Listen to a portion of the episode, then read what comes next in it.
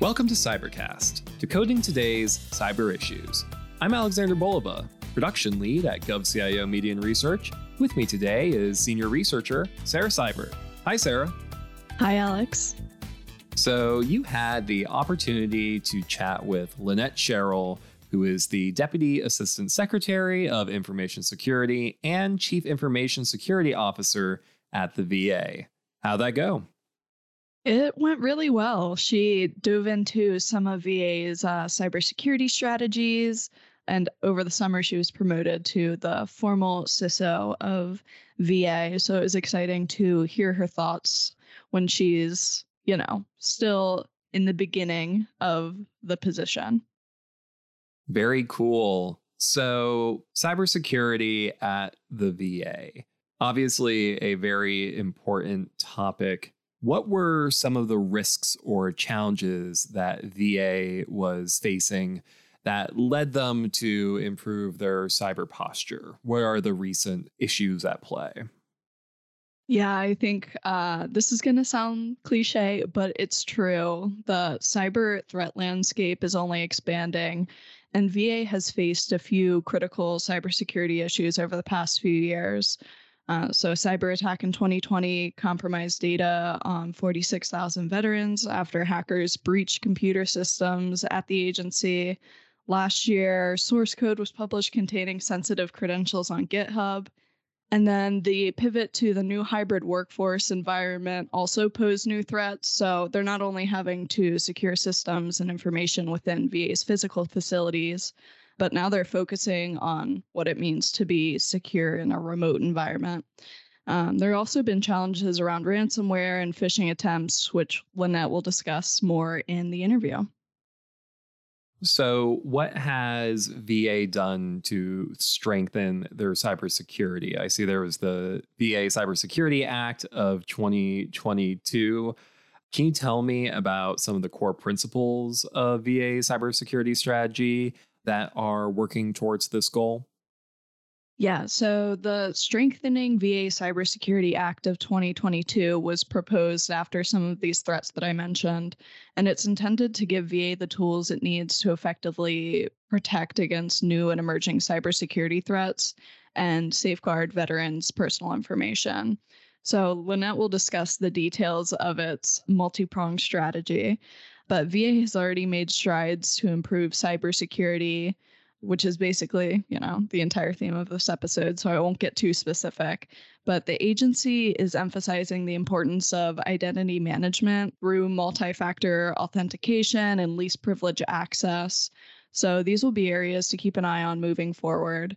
And then Lynette also mentioned that you have to assume that there's a breach and secure systems through that lens. So instead of taking that perimeter based approach using buzzwords here, but securing each entity within itself. And that plays into zero trust as well. You know, hearing about all of this cybersecurity makes me think I could not handle the pressure of working in this field. I mean, constantly being on guard that, you know, zero trust mindset, preempting everything. I mean, it's hard work. It really is, but obviously it's very important and very necessary. So, looking ahead, what's next for VA cybersecurity?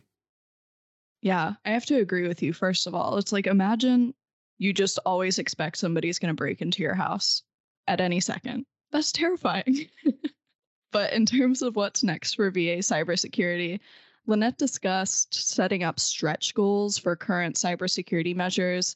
Basically, what this means is continuing to make progress on existing priorities and aiming to iteratively improve on initiatives like multi factor authentication. I think we'll also see new goals around workforce training, and Lynette says that that's key to effective cybersecurity within the VA.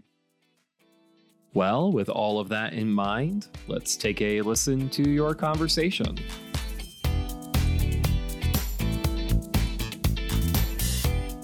Thank you for coming on the show today. Great. Thanks, Sarah. It's great to be here. Yeah, so to kick off the episode, how is VA using federal cybersecurity requirements or legislation to inform its cyber strategy? Well, um, thanks for that question. Um, you know, the recent legislation has really brought into focus some very key initiatives for all federal agencies to focus on. So, with that, that is that obviously for cybersecurity professionals is great. And specifically in VA, we have been using the recent legislation to really strengthen our cybersecurity all throughout FY22. We made some significant advancements with deployment of endpoint detection and response capabilities. We also implemented and improved our security um, vulnerability management program by we're now able to say that we we have more than 93% of our vulnerabilities managed on our network, well above um, industry standard of about 70%.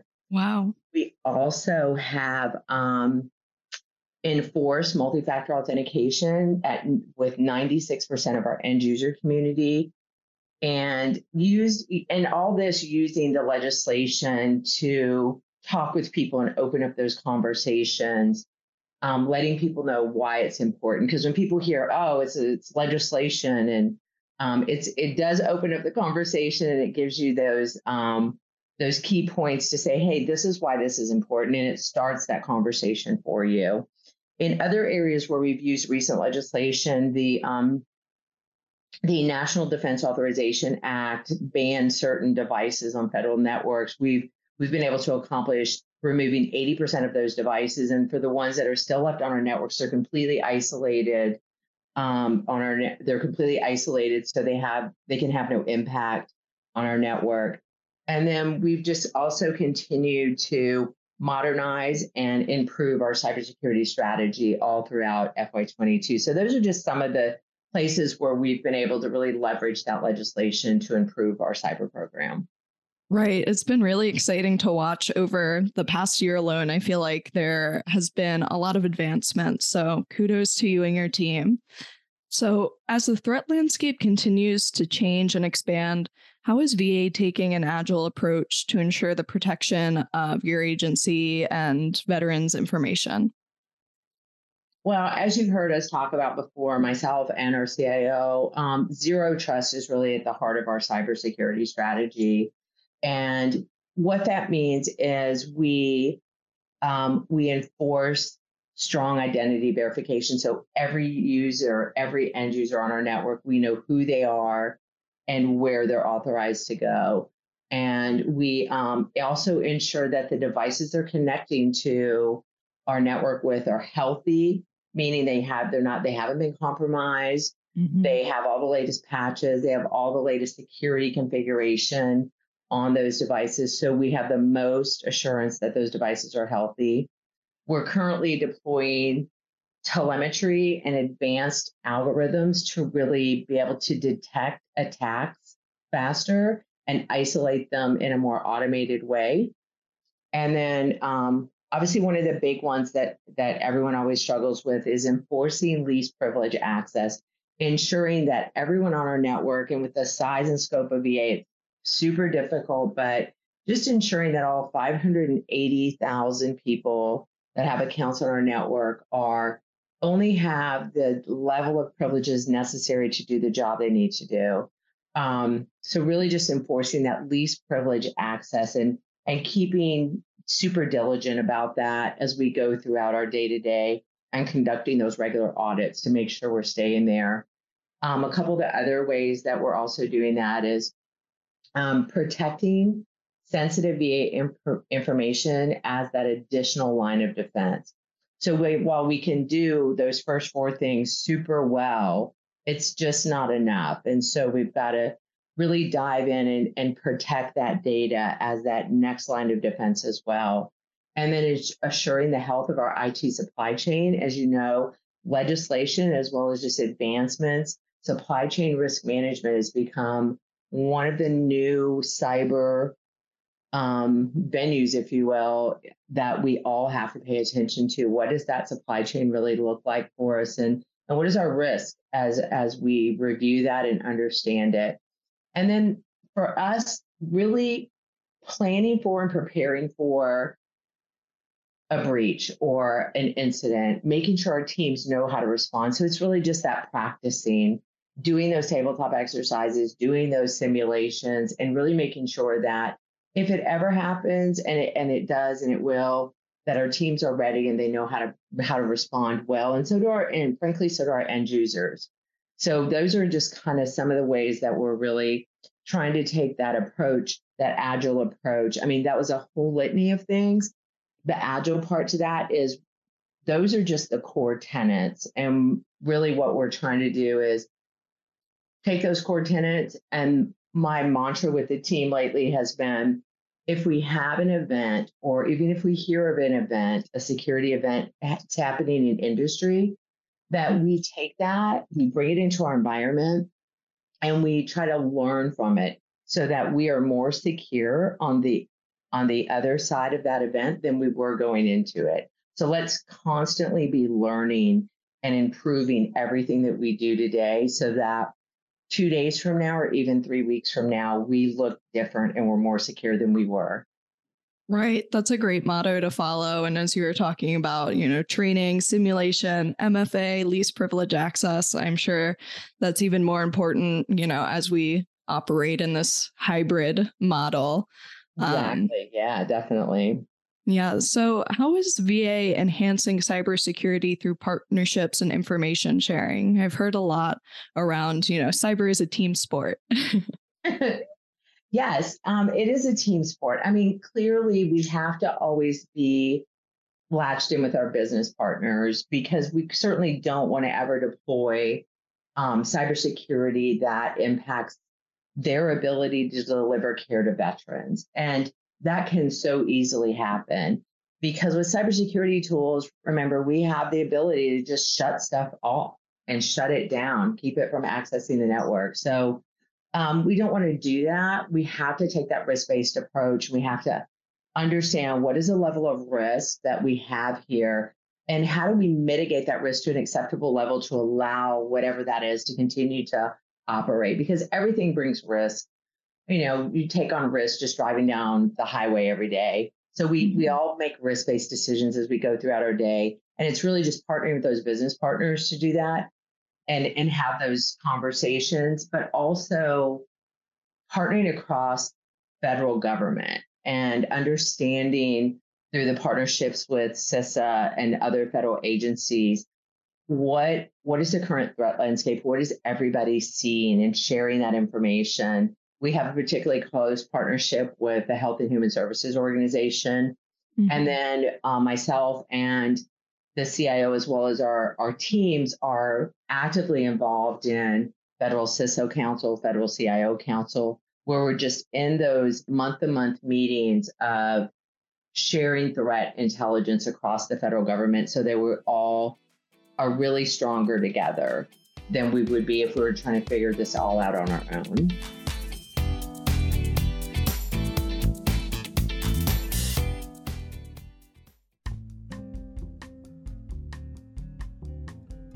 We're going to take a break from today's interview and play a game I call Archive Deep Dive, where I challenge our hosts to identify a previous guest on our podcast.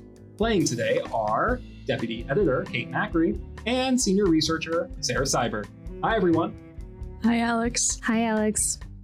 Here are the rules I will play the clip, and if you know the answer, buzz in using a buzzword. Today's buzzword is innovation ecosystem. We have to say that whole thing. The whole thing. and if you get it wrong, the uh, the the clip, not the not the buzzword. I guess both.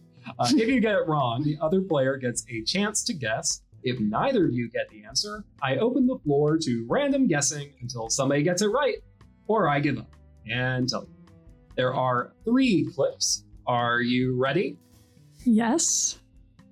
I don't know. It's a really long buzzword, so I have to like say it in my head a couple of times to make sure I actually like remember to say it this time. well, here goes nothing. Here is clip one. We expect manufacturers to build in cybersecurity from the design and development stage onward. We're very clear, I think, if you look at presentations I've given, my colleague Matt Hazelett has given, Dr. Schwartz has given, we say very clearly innovation ecosystem. Yes. Jessica Wilkerson with FDA. Yes, Jessica Wilkerson, cyber policy advisor at FDA. And all the notifications are going off to celebrate. Yay. All right. Our second clip. We're working with the ECMA team and Paul Puckett on ensuring interoperability. And we've also partnered with the NSA Zero Trust team to ensure that what's being put in place is. Oh, oh, innovation ecosystem. Yes. It's Angel Fan of CISO of Army Software Factory. You got it. Angel Fan of CISO Army Software Factory. Excellent. Oh, man. We're tied. It's Boy. anybody's game going into clip three. Oh boy. Are you ready? Make or break. Let's do it. at DISA, uh, you know, in in the hosting and compute center or HaCC as we call it, Innovation ecosystem. Yes. It's Corey Seville, technical director at HaCC. Yes. Ah. DISA. Well done. It is Corey Seville. Sorry. That's all right. I was this close. Oh man, it was a real close game, but Kate swoops in and wins it all. Congratulations. Thank Anything you'd like to say? Well, I feel like you could have tried a little harder to trip me up this time, Alex, because they kind of gave themselves away by name dropping who they work for, who they work with. Well, this may have been an easy archive deep dive this time around, but there's nothing to say that you'll be this lucky next time. We'll so see. stay tuned, listeners, for our next game. Uh, until then, thanks for listening. And now back to our episode.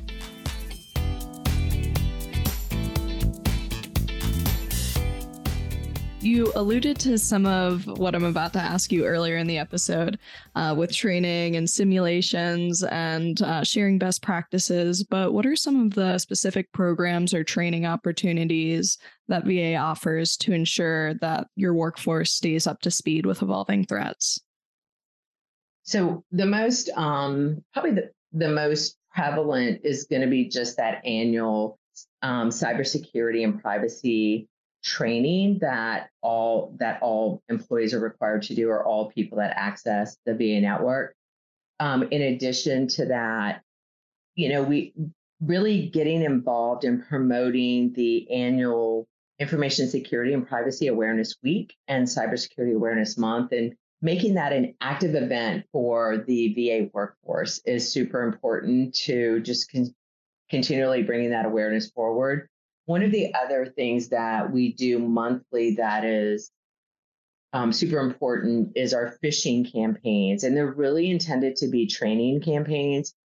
And it is where we actively use automation to send out phishing emails or fake phishing emails, if you will. Mm-hmm. I get those too. Yeah, my exactly. The fact that phishing emails themselves are fake is a little is a little weird to say that, but you know, we send out fake phishing emails to see if our VA end user community is actually clicking on these phishing emails, or are they learning how to recognize those fake emails and um, and responding? So if they do click on a fake email, then we send them a follow up link uh, with a little training video where we're trying to constantly bring that awareness to them.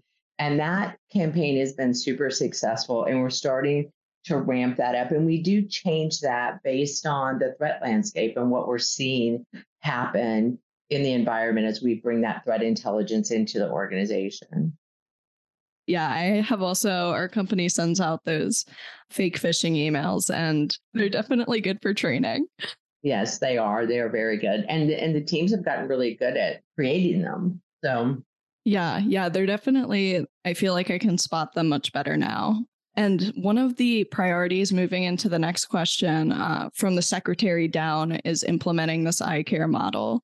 So, how is VA using the iCare model to drive its cybersecurity strategies? Well, um, I think it's good for the listeners to know the iCare model in VA stands, it's actually an acronym that stands for integrity, commitment, advocacy, respect, and excellence. And it has been a motto we've had for a few years. So it's pretty ingrained in the culture at this point. But, um, you know, that in, in cybersecurity, the iCare model I think there's a, there's a direct link. There's clearly a direct link that it reflects the core values of VA's work in supporting our nation's veterans. In addition to that, it it ties directly into our um, our CIO's vision for digital transformation.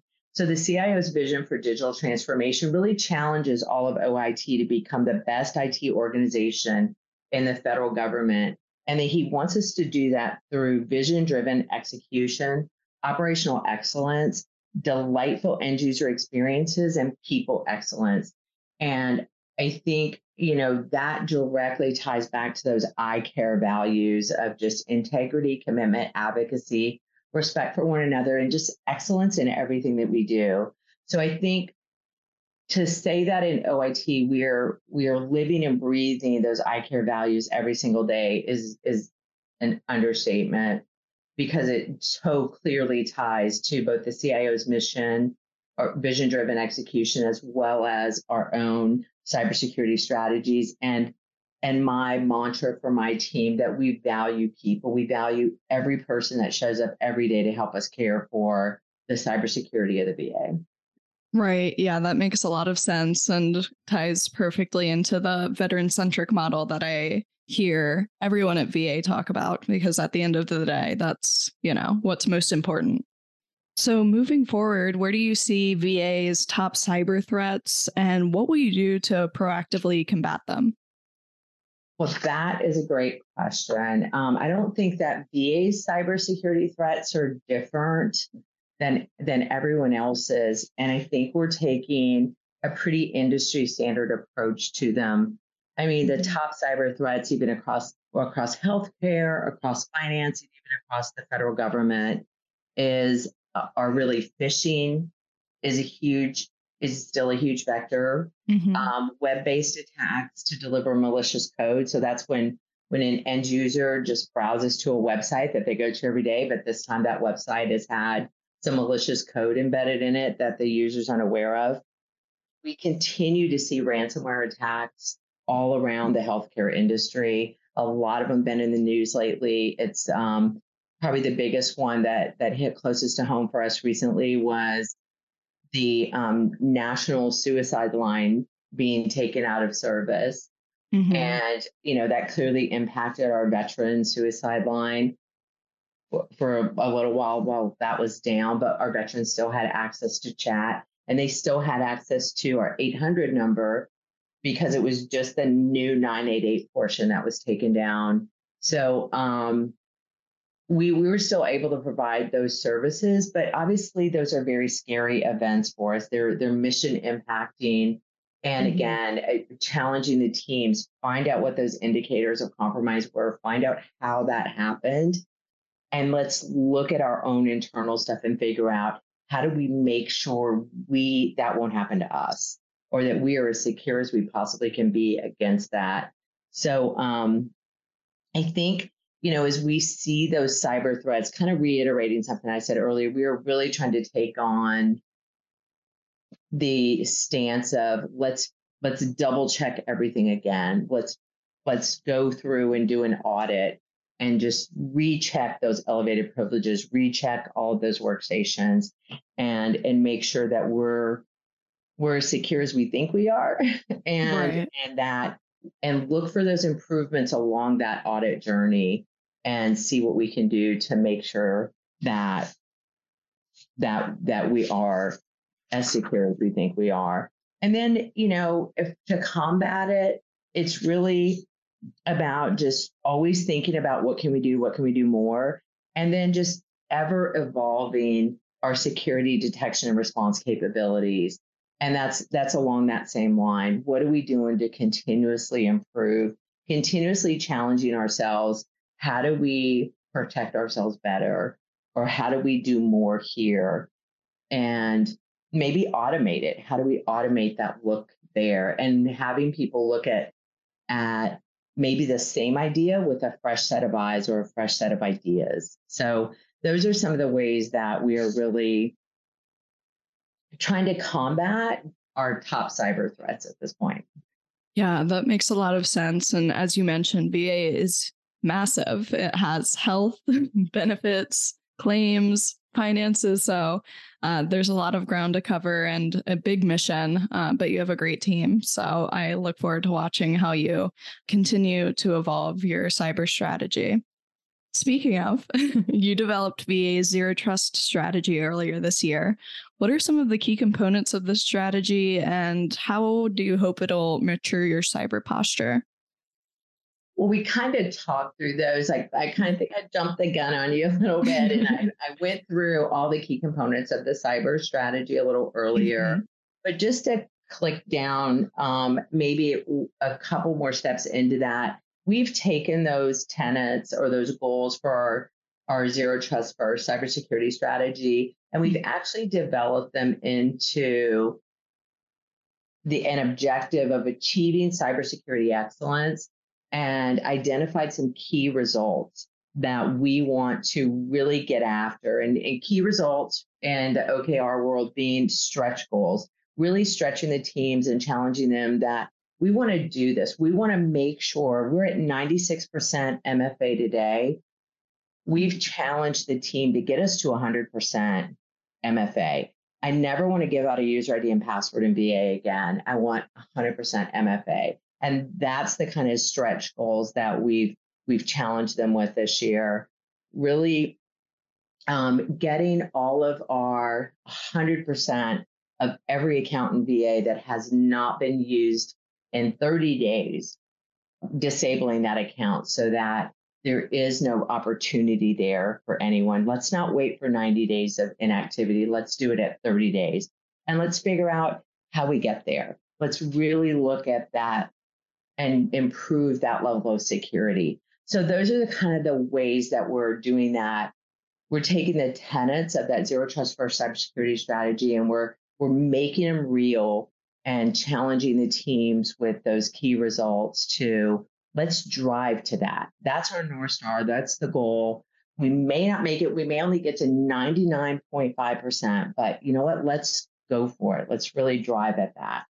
So right. I think so that is a really big way that we are we're just trying to set a different culture and drive the teams to those new goals as we as we try to move this forward. Yeah, that's really exciting. Uh, and it was great to learn more about the different strategies you have going on uh, across the workforce, across cybersecurity. I really appreciate the time you took to chat with me today about those different aspects.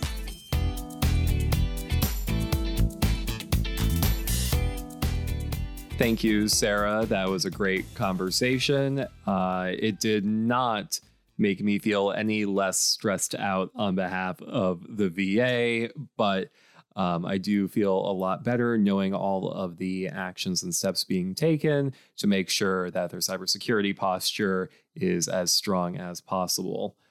Before we let our listeners go, do you have any last thoughts or takeaways that you want to leave them with? Yeah, I think looking ahead, it'll be interesting to see what comes out of the Strengthening VA Cybersecurity Act of 2022. So it requires VA to obtain an independent audit of its IT systems and cybersecurity programs. So I think after we see those results, it'll really shape the future of what cybersecurity looks like at the Department of Veterans Affairs. And you can rest assured, our dear listeners, that with every development, GovCIO Media and Research will be here to guide you through the latest news in cybersecurity. Sarah, thank you so much. We will be back in two weeks with a brand new interview. But until then, that's all for today's Cybercast. If you like what you heard, please subscribe and leave a review on the podcast platform of your choice. I'm Alexander Bolova. I'm Sarah Seibert. Thank you for listening. Cybercast, along with GovCast and HealthCast, is a production of GovCIO Media and Research. For more podcasts and to check out the other shows, head to govciomedia.com. Watch out for new episodes released every Tuesday and Wednesday across our shows. You can follow all of them on your favorite podcast platform.